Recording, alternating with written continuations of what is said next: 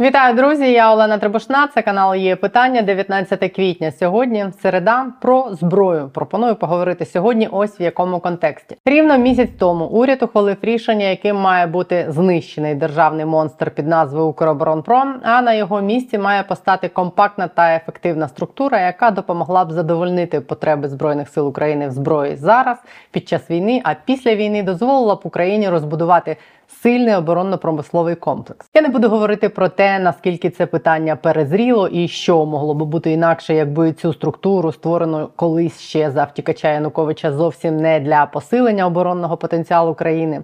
А для концентрації контролю над ВПК змінили до вторгнення. Вам і без мене відомо, що за непрозорою і політично залежною структурою був Укроборонпром впродовж усіх 12 років його існування і яку корупцію і неефективність це породжувало в країні, яка вже воювала, і як усі спроби реформувати його слабо конвертувалися в зброю. У мене немає великих ілюзій, що жорстока війна переключила рубильники в головах усіх, хто впливає на процес трансформації Укроборонпрому, і зараз все буде інакше. Але у мене є припущення, чому цього разу трансформація Укроборонпрому мала б мати якийсь успіх. Це наша гостра потреба в організації спільного виробництва зброї разом з іноземними компаніями і урядами. Фактично, це наш єдиний вихід з ситуації, коли ми не можемо розгортати власне виробництво зараз, навіть якби дуже хотіли.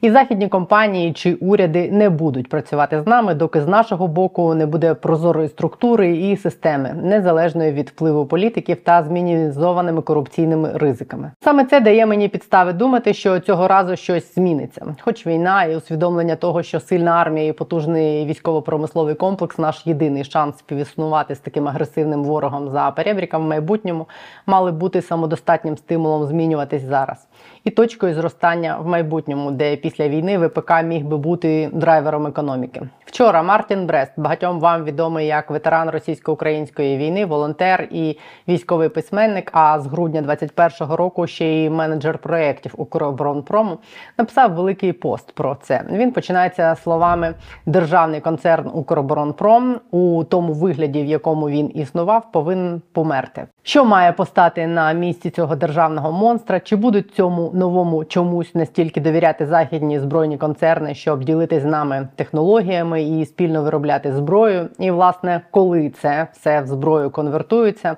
самого Мартіна Бреста я і попросила розказати сьогодні. Вітаю вас, Мартіне. Е, я хочу, щоб ви трошки детальніше розказали про те, що зараз відбувається з Укроборонпромом. Е, ви написали буквально вчора у Фейсбук, що Укроборонпром в тому вигляді, в якому він існував, повинен померти. І я думаю, що більшість людей з вами погоджуються, знаючи історію створення концерну, і як він працював, і так як ми підійшли наскільки підготовленими до вторгнення. Я б е, хотіла від вас почути, що дає вам і нам усім підстави розраховувати на те, що це не буде черговою заміною вивіски, і що на місці померлого Укроборонпрому дійсно виросте ефективна структура, яка допоможе забезпечити збройні сили України зброєю. Ну, дивіться, що по даному питанню можна доповідати десь там годину чи півтори, розказувати детально, в чому состоїть трансформація е, концерну, трансформація управління і е, форм власності підприємств концерну. Е, але я хочу пропустити дуже багато пунктів, чому це необхідно. Необхідно було зробити ще там рік тому чи два роки тому. Хочу зосередитися на наших реаліях зараз. Зараз ми війшли десь з е, осені 22-го року. Ми війшли в дуже плотний трек з е, іноземними е, представниками, як державної форми власності, так здебільшого приватної форми власності. Е, і так як у нас здебільшого у концерні це державні підприємства, які е, ну у межах спосіб е, обмежено діючим законодавством е, працюють у цій формі власності дуже е, важко, а іноді неможливо працювати з іноземними е, е, партнерами. Щось продавати їм можна, бути підрядником можна, але е, спільно виробляти чи брати у них е, технології, чи брати у них якісь інновації у формі ДП це, е, на жаль, ну майже неможливо. Але це можливо у е, формі, ну, наприклад, ТОВ товариство з обмеженою відповідальністю, де е, ТОВ належить е, державі, але завдяки цій е, організаційно-правовій формі, то вона може, ну скажімо так, інакше е, своїми активами розпоряджатися. Е, для того, щоб на всі започатковані треки і всі треки, що плануються з західними партнерами, та не тільки західними, вони далі пішли і нарощувалися обсяги, і щоб був той самий трансфер технологій, а ми на нього буквально молимося. Е, Для цього потрібно, щоб е, змінилася організаційна правова форма е, підприємств. А із цього ви- випадає, виходить, що те управління, яке оказує е, сам концерн, воно не повинно зберегтися у той формі, в якої вона існувала всі ці роки, там скільки там 12 чи 11 років. Е, потрібна інша форма управління. Я б сказав, більш сучасна, і вона е, повністю обрисовується таким нормальним словом, як корпорація, корпоратизація. Корпорація в 100% власності держави, але е, держава, ну скажімо так, менше контролює і повинна більше допомагати. Отак. Це я е, не вдаюся у подробиці, я так стараюся ну, на тому рівні, на якому, в принципі, я розумію, цей це, цей от сегмент, це тільки сегмент, але сегмент е, трансформації. Ну мені здається, що це і є, мабуть, найголовніший е, аргумент на користь того, що це може зараз спрацювати, і що політична воля, головне, що необхідне для трансформації Укроборонпрому, е, мала би бути. Що ми зараз знаходимося в такій ситуації, коли ми гостро потребуємо е, виробництва спільного з західними країнами, там напевно, що не на нашій території, а за кордоном. І що те, що тисне на нас, е, це вимога західних партнерів, щоб тут була структура, з якою вони можуть працювати. Це стосується, мабуть, не тільки там корпоративних практик і можливості співпрацювати з нами, а й там прозорості і відсутності лазівок для корупції, бо вони ж не будуть працювати з Україною. Ну бо вони так само знають, що таке напевно українська оборонка. Ну, вони знають українську оборонку з різних боків, але давайте дивитися, от у чесно у вічі і казати, що е, нормальних прикладів спів спільної роботи, там, де не ми, ми не є підрядником чи там виконавцем, а там, де е, СПшка, е, припустимо, у якої там частина це державна товка, а частина це приватна фірма, наприклад, там польська. Ось е, таких прикладів ми поки що немає. А мета, і вона була започаткована ще до початку повномасштабки. е, Вона була саме така. Тобто, е, ми повинні прийти до тих форм роботи з іноземними партнерами і з партнерами е, з України, коли ми можемо нормально е, з ними співпрацювати з точки зору ефективності. Тому що е, найчастіше, що ми чуємо зараз, це така фраза, яка ну просто є наразі. Вона звучить так: ми хочемо це зробити, але ж ми державне підприємство, ми не можемо по закону це зробити. Розумієте? Ось тому треба переходити від ДП до іншої форми. Е, Як швидко це все буде відбуватися? Е, Які часові рамки?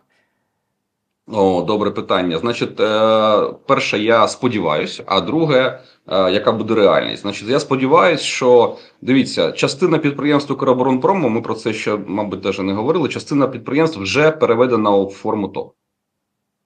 Вже змінені статути, проведений там переоблік. Там дуже велика кількість як, е, ну, таких паперових і не тільки паперових дій, щоб підприємство правильно скомпонувати, скалькулювати, потім змінити і його статут, і інші там установчі документи, і зареєструвати його як ТОВ. Задача зірочкою. Ці підприємства повинні там 100% перейти у ці форми, в які передбачені е, цією трансформацією. Задача з двома зірочками е, це те, що це повинно відбутися у цьому році. Е, я не буду обіцяти, тому що, ну, по-перше, не, не все в наших руках, навіть у руках керівництва Укроборонпрому. А, але ну, то, що ми е, до цього йшли ще там, в 2021 році, це є.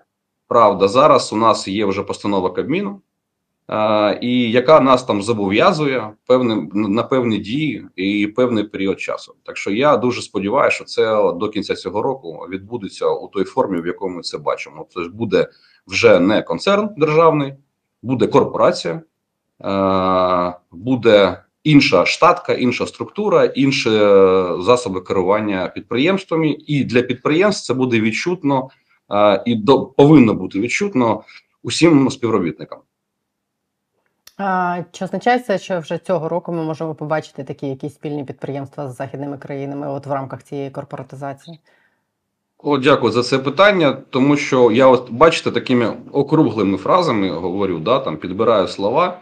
Дивіться, е, е, деталі договорів та контрактів розказувати не можна. Ну просто не можна, тому що всі ці правила безпеки вони ну зараз актуальні як ніколи, і в принципі вони актуальні. Е, тому обіцяти вам, що ми побачимо е, прямо от прямо у цьому році якесь спільне підприємство, яке там потужно виробляє, ну там не знаю, літаки. Е, цьому цьому цього я точно не можу сказати. Е, я знаю безліч робот, які веде, які ведуться, і безліч перепон на цьому е, шляху. Е, боремо.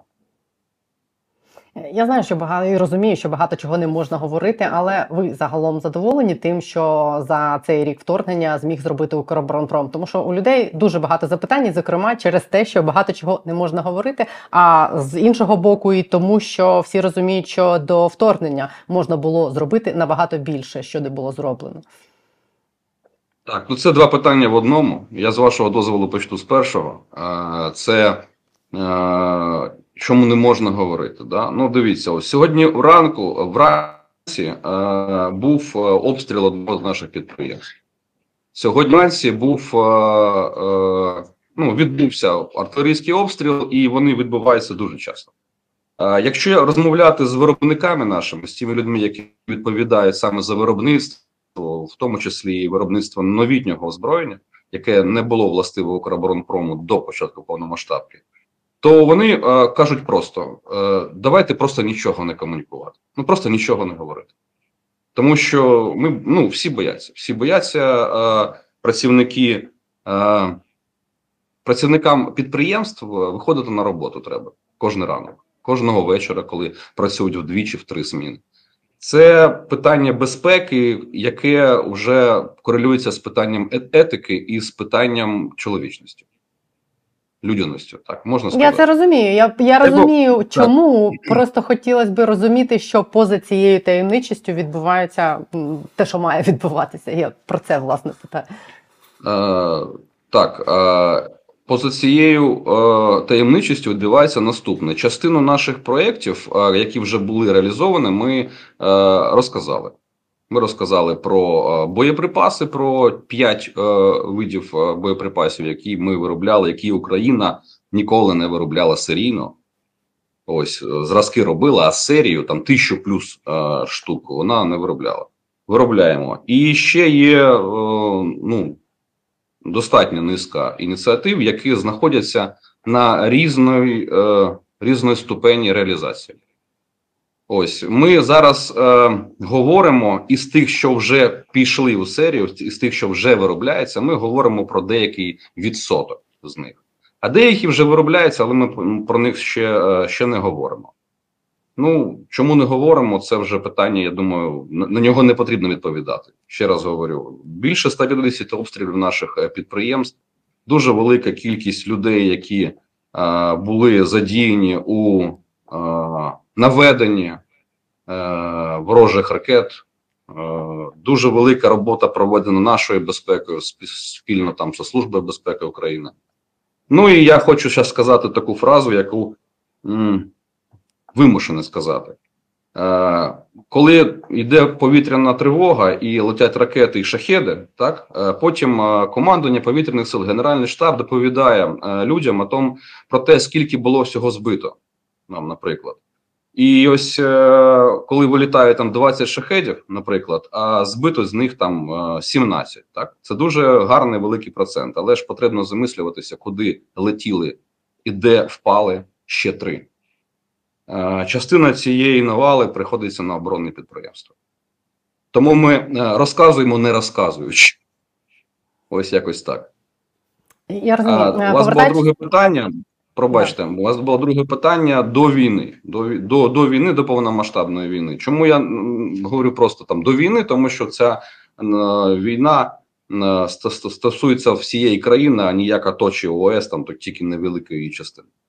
Е, чи можна було зробити? Це вже питання. Ну, історія, вибачте, що російську історія не знає сослагательних наклонень. Е, тому можна було б можна було б зробити все. Е, що для цього потрібно було, я не знаю. Чесно. Мало того, я не знаю жодного е, експерта, який би чесно відповів за свої слова о тому, що потрібно було б зробити більше. Більше грошей згоден, більше е, якихось ресурсів на оборонку згоден. Е, що ми зробили за е, виходячи з 24.02.2022 року? От 22-го почалась повномасштабка, а 24-го зайшов е, відставити, 24-го повномасштабка, а 26-го зайшов перший танк на ремонт. Все. От ми закопалися в оці ремонти, в оці розробки, в оці, е, ось цю роботу. Е, Ми під словом я маю увазі не себе чи концерн, а насамперед е, працівників підприємств, звичайно. Там 60 плюс тисяч людей на секундочку. Е, І ми в них закопалися, і вже ці люди ну вже більше року голови не підіймають. Нам ми не можемо оцінити чи не, не будемо закопуватися, якщо що могло колись зробитися. Треба зараз робити. Все. Ну, у нас у нас тільки майбутнє є та сьогодення. Вже прошло це. Не думаємо про нього. Немає, немає сенсу, немає часу. Е, Давайте про сьогодення і про майбутнє. Повертаючись до корпоратизації, а те, що ми почнемо, сподіваємося, що почнемо працювати з західними компаніями. Ми, я так розумію, сподіваємось на те, що це відкриє дорогу західним технологіям військовим. Е, Чи реально ви розраховуєте на те, що з нами почнуть ними ділитися, і що це відкриє для нас е, цей ринок? Так, так, тому що якщо на це не сподіватися, то можна, в принципі, було б нічого не робити і сидіти собі, ремонтувати Т-64 і все, і нікуди не рухатися. Ми на це сподіваємося. Ми робимо е, шаги для цього, кроки певні, багато кроків. Я хочу сказати вам про о, зараз буде непопулярна річ, але, але повинен це сказати, тому що я це відчуваю, це мене так болить. Е, Дивіться, е, з зустрічі з західними партнерами на всіх рівнях, на політичних, на якихось бізнесових рівнях, вони відбувалися з е, весни, там з мая місяця 22-го року, з травня, і там продовжувалося все літо і половину осені. І вони були на рівні, ну там обсудимо, проговоримо, подумаємо, поділимось і так далі. А потім щось е, случилось. І е, міжнародні е, е, співпраця покатилася вдруг у уже у виробниче русло. Вже пішли, грубо кажучи, міни, вже піш, поїхали машини, вже люди стали до станків, вже на, скажімо так, за кордонами нашої країни. І вже почалось, вже виробнича діяльність почалася. А що, е, що було восени 22-го року? Перше, це Харківська область. І друге, це частина Херсонської області і Херсон. Е, Дії е, Сил оборони показали е, західним партнерам більше, ніж через півроку після початку війни, що ми таки встоїмо. І з нами вже можна мати справу. І це все якісно змінилося. Тому так, ми, ми на повному серйозі розраховуємо на технології. Ну, крім того, що вони повірили, що ми встоїмо і що це не пропаща історія і не безнадійна. Напевно, що грає роль і їх прагматичний інтерес до цього, а вони заробляють на цьому гроші. Е, Це є аргументом для них е, співпрацювати з нами в цій сфері. Ну, дивіться, е, ви ж знаєте, що світ почав озброїти, озброюватися. Він 20 років роззброювався, закрили танкове підприємство в Європі, закрили чи майже зупинили снарядне виробництво. А зараз це включили так, що е, завод, деякі заводи у, наприклад, Польщі завантажені на рік вперед заказами. Мир почав озброюватися. Тому е, зброї ну, найближчі роки, я так вважаю, їм не буде дуже багато. А ми це е, не пусте місце, це готова виробнича площадка. І мало того, у нас дуже е, великий відсоток людей, які е, іноді, як говорять російською, не благодаря вопреки, е, працюють на наших підприємствах, на підприємствах приватного сектору, які можуть і здібні робити.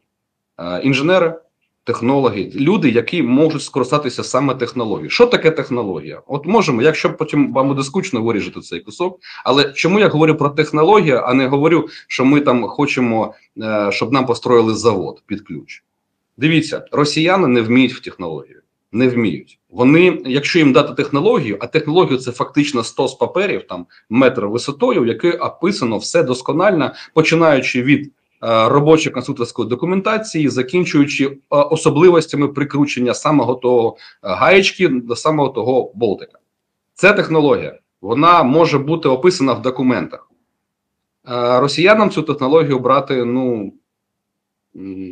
Нема сенсу. Нема сенсу, тому що навіть маючи технологію, купивши її, чи е, викравши, чи просто е, отримавши після передачі, вони не зможуть по ній побудувати щось.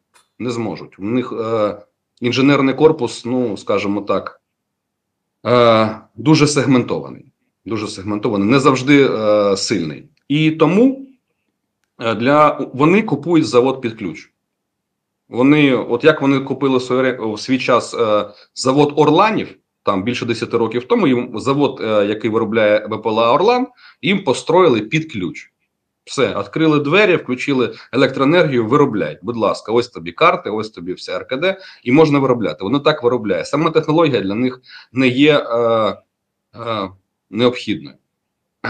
А у нас і інакше. Е, Ми не можемо собі дозволити побудувати окремо велик і швидко великий завод, але ми можемо брати технології і елементи цих технологій встраювати в наші виробничі е, ланцюжки. Отак скажу. Е, Я не експерт у виробництві, я просто багато спілкуюся з виробниками, тому що тут все, в принципі, у концерні крутиться навкруги виробників. Ну, в принципі, це ж нормально. А, тому і оці технології, технології, технології. Я це слово чую, ну, чесно кажучи, там по 300 разів на день. Можливо.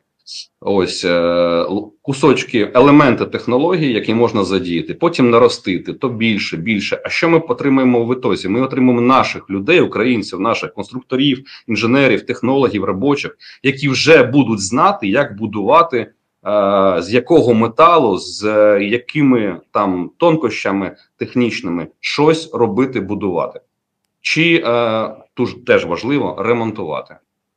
Це такий складний план, і е, він ну дуже багатогранний. Тому слово технологія просто одне слово, яке не описує весь цей стос того, що е, відбувається у виробництві та у ремонті. З вашого досвіду спілкування з е, західними партнерами, з представниками їх, якимись з вашим керівництвом, і з того, що ви знаєте, в принципі, про Україну, у вас є підстави думати, що вони нам будуть настільки довіряти, щоб вони ділилися цими технологіями в такій чутливій сфері. Дивіться, я мало задіяний у питаннях е, там переговорів з західним партнером. У нас є е, досить потужна група, яка займається саме цим. Е, Група хлопців, які ось вони там постійно у цьому діалозі, у цих діалогах. Вони настроєні оптимістично у деяких питаннях. Дуже сильно залежить все від, е, як я зараз странну річ скажу, дуже сильно залежить все від ситуації на фронті. Ось, е, наприклад, е, по моїм, от по моїм, е, как би, те, що я те, що я бачу, це суто моя думка, але я так бачу. Ось е, Бахмут е, втримується нашими силами оборони вже багато місяців. Е, причина е, і випливаючи з цього Бахмута, я так гадаю, що деякі е, закордонні е, партнери розуміють, як діє е, сила оборони, і кажуть: так, ну добре, дивіться, е, всі кричали росіяни, що вони до Нового року візьмуть Бахмут. Потім до 23 февраля візьмуть Бахмут. Тепер вони кричать, що до 9 травня візьмуть е, Бахмут. Він все, все не береться і не береться. Це рівень довіри до країни завдяки Збройним силам, перше і друге, завдяки тому, що ми не відмовляємося від там наших контрактів всіх довоєнних. він підвищується, це дає а, не то, що стримане, а вже таки не стримане. Ну я розумію, що, мабуть, сприйняття якесь всередині суспільства воно відрізняється цих питань Дуже ніж назовні. Я, я чесно скажу, я був в Чехії е, у командировці, там два, два дні ми були. Ми спілкувалися з чеськими колегами нашими, е, і я бачив, як вони сприймають е, ситуацію нашу е, в, країні. Вона відрізняється від того, як сприймає її ми. Вона відрізняється від наших там умовних Фейсбуків, і вона відрізняється, і вона, звісно, відрізняється від реальності. Тому а, робота з партнерами іноземними е, у нас в концерні починається з того, що нам потрібно цих людей ввести в нашу реальність. Тобто е, спілкування з ними, вона ще й має деякий там філософський сенс. Нам потрібно, щоб ми з ними співіснували в одній реальності інформаційній і ментальній. Вони повинні е, чітко розуміти, що де у нас як відбувається, і як ми до цього відносимося, і як ми е, це дуже важливо. Як ми збираємося долати там перепони? У них нормальне питання є: ось ми щось будуємо. Прилетіла ракета. Що буде далі? І ми е, повинні знати і да, дати їм інформацію, а що буде далі. Тому що в нас вже, вибачте, ну такий гіркий, але досвід є цього. Е, тому це, да, це, це така м, штуковина, знаєте. Е, Партнери, вони ж не просто партнери. Здрасте, у нас є гроші, ми будемо там будувати, але не будемо будувати. Це, по-перше, це довіра. От вони почали довіряти, довіряти і Україні, тому що встрималась, а потім довіряти нам як е, партнерам. Вони пішли на співпрацю. Результатом із того, що ми прилюднили, ну декілька видів боєприпасів тисяч, які ми е, виготовляємо за кордоном. Але ми виготовляємо підприємство Укроборонпром. Про боєприпаси. Е, Як ви бачите ситуацію зараз е, з тим, що ви намагаєтесь зробити в співпраці з західними партнерами, з тими обіцянками, які дала вже і зобов'язаннями, які взяла на себе Європа, е, інвестувати в виробництво і закупівлю боєприпасів для нас? Це вирішить наш, наші проблеми і задовольнить наші запити? Чесно скажу, так, я гадаю, із того, що я бачу, що я думаю, що навіть і, і наша праця наших людей, е, і праця закордонних партнерів, які заказують у виробництво боєприпаси, щоб потім передати нам у якості там матеріально-технічної допомоги, да, чи якоїсь збройової допомоги, вона все одно не покриє е, снарядний е, голод настільки, наскільки б нам цього хотілося. Ми е, наша що таке снарядний голод? Це коли сума твого залпу е, менша, ніж сума залпу противника. На початку повномасштабки сума нашого залпу була в 11 разів менше, ніж у противника. Е, Потім у них був свій е, снарядний голод, як вони його називали, і е, у восени е, ми дійшли до того, що на, на сума нашого залпу була у там 4 рази менше, ніж у противника. Зараз, е, на жаль, ситуація знову погіршується, і сума залпу противника є у 5-6 разів вище, ніж сума залпу нашого. Ну, сума залпу, це ж ну розумієте, да, там кількість заліза, яке піднялося у повітря з артилерійських е, стволів. І, і я так гадаю, що при максимальному напруженні всього, чого можна зараз, е, з західних партнерів та е, сохраняючи наші темпи, е, ну, ну цьому році вся ця міжнародна коаліція все одно не зможе задовольнити потреби наші артилерійські. Ну, вони принаймні е, докладають якихось зусиль, щоб е, перезапустити е, ВПК свій у Європі, принаймні в частині боєприпасів. Чи це повільно? А, тут я на це питання не можу відповісти. Я не компетентний. Ну так я не знаю, не знаю, чим оперувати, якими ростами. Там є, є люди, це здебільшого Міністерство оборони, які працюють з іноземними партнерами. Ми ж не ми ж як Укроборонпром, ми не маємо жодного відношення до того, що нам передають як матеріальну е, допомогу. Ми тільки з ним працюємо, коли воно ламається. Тоді воно там здебільшого до нас попадає чи до е, приватних е, оборонних підприємств, і там, там ремонтувати треба. Але е, передача, передача всього і плани по передачі це Міністерство оборони. Ви сказали про завод під ключ кілька питань тому. Я не можу не запитати такі історії, як е, те, що Райнметал говорив про те, що вони хотіли побудувати в Україні танковий завод. Це гіпотетична історія, чи це була предметна розмова, і чи можливі тут такі історії втілені в життя? І як ви взагалі ставитесь до такої конкуренції? Наступне питання, будь ласка. Наступне питання. Добре, тоді безпілотники. А чи є якісь новини про той дальнобійний безпілотник, який Укроборонпром обіцяв зробити на тисячу кілометрів? Значить, е, по-перше, обіцяв е, і зробив. І по-друге, наступне питання, будь ласка. Як ви загалом ставитесь до е, ситуації з безпілотниками і з їх виробництвом в Україні? Е, я так розумію, що в рамках корпоратизації Укроборонпрому це має бути одним з тих е, шести холдингів, які, на які має розділитися весь ВПК. Е, чи е, ну, ви бачите в цьому перспективу так, щоб це стало, от щоб Україна стала провідним виробником безпілотників і для власного захисту, і там назовні, наприклад, їх продавати? Це, це велике та складне питання, чесно кажу, тому що ну, на нього так швидко відповісти не, не, вийде. Значить, Укроборонпром виробляє державні безпілотники. Ну, що таке державні? Да?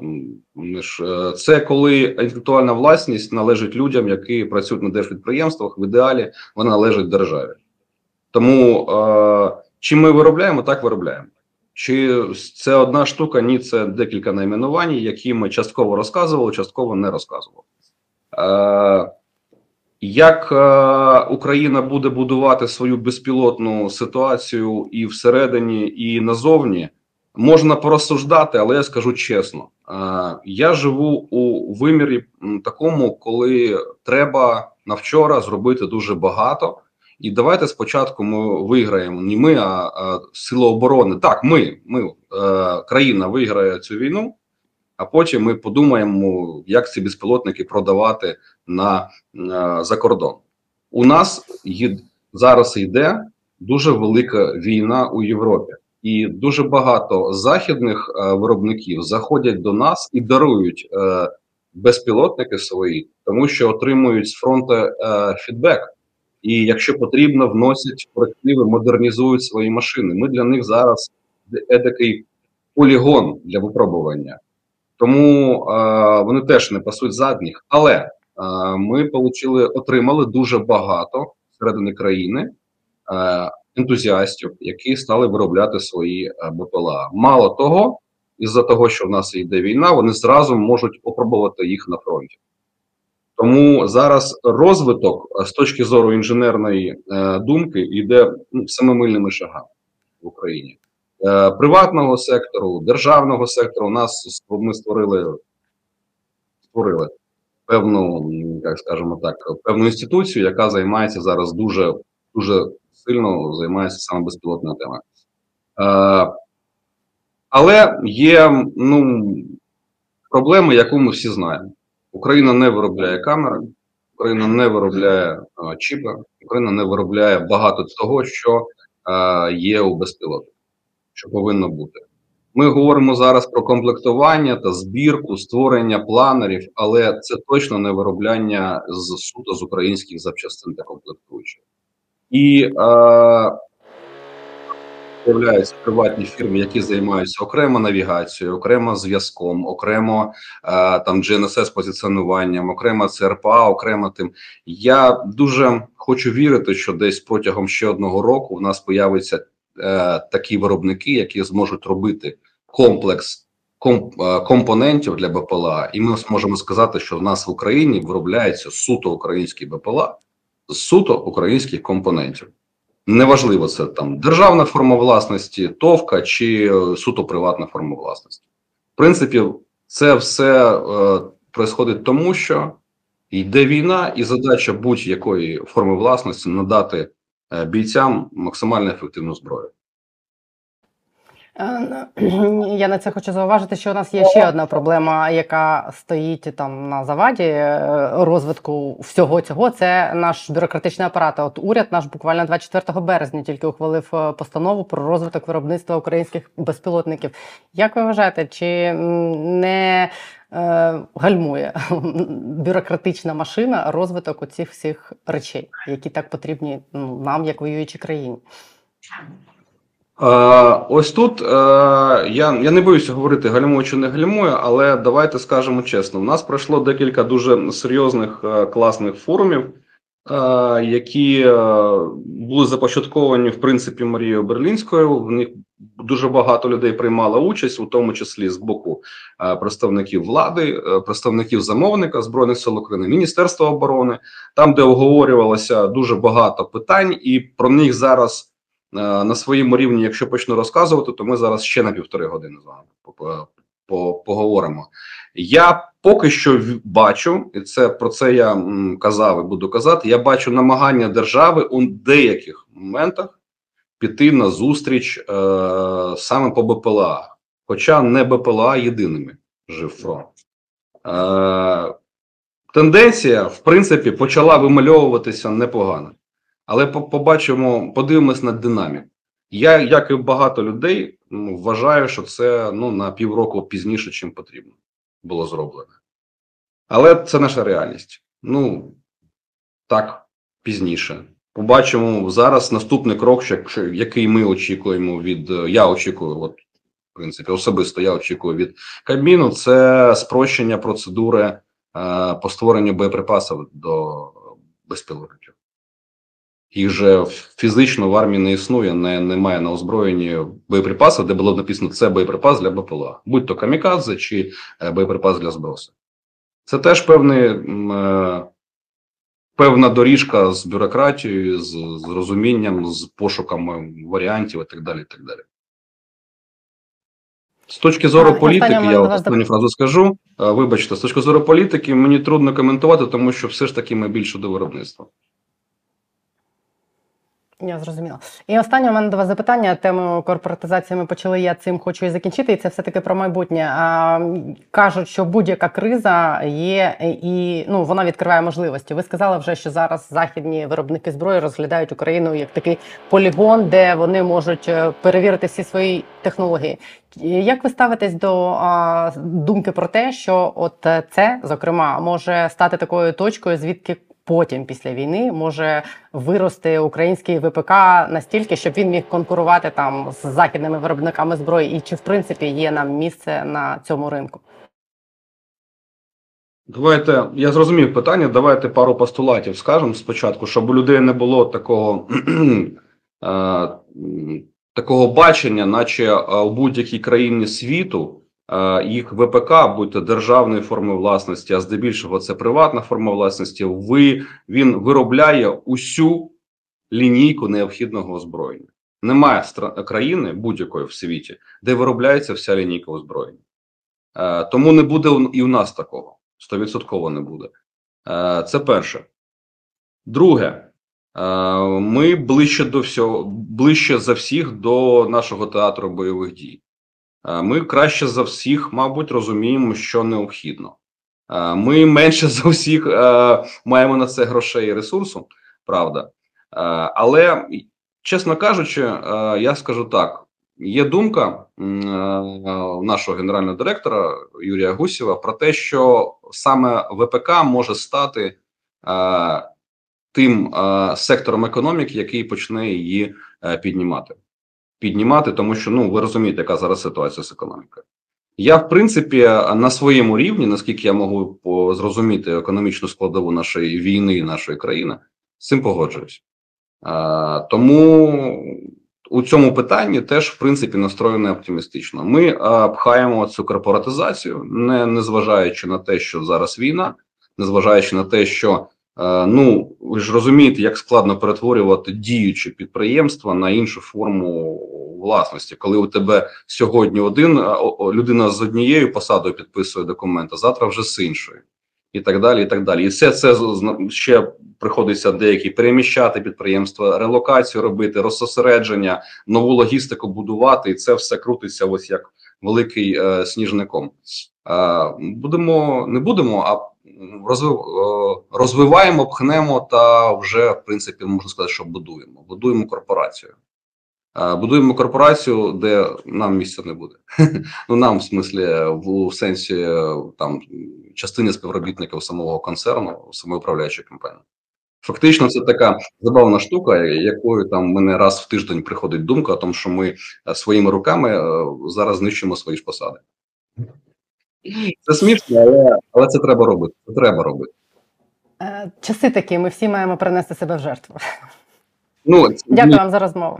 Просто, якщо ти, якщо ти, вибачте, що я так скажу в кінці, але скажу: якщо ти приходиш та е, вслух в голос говориш про якісь свої цінності, так е, то ти потім, ну як або е, від них потрібно публічно відректися, або вже, вже робити так, як твої цінності каже. Якщо ми приходимо для того, щоб трансформувати концерн в інше, більш ефективніше, те, що просто буде краще, от просто краще і все. Ось тоді, ну якщо твоя посада умовно, я так вважаю, що там посади менеджера проєктів не, не буде. Ось, якщо твоя посада не буде, значить не буде. Але треба змінити. Треба, щоб краще. А що таке краще для нас? Хороше, е, гарне питання, да? Більше зброї, більше людей, які вміють її робити, і в, в ідеалі, як ви сказали, це вихід на як нормальним гравцем на міжнародну е, арену виробництва ОВТ, озброєння та військової техніки. Це задачка з трьома зірочками, це задача максимум. Доповідь закінчу. І я бажаю вам це зробити. Дякую. Дякую вам, Мартін Брест, був на є питання. Дякую.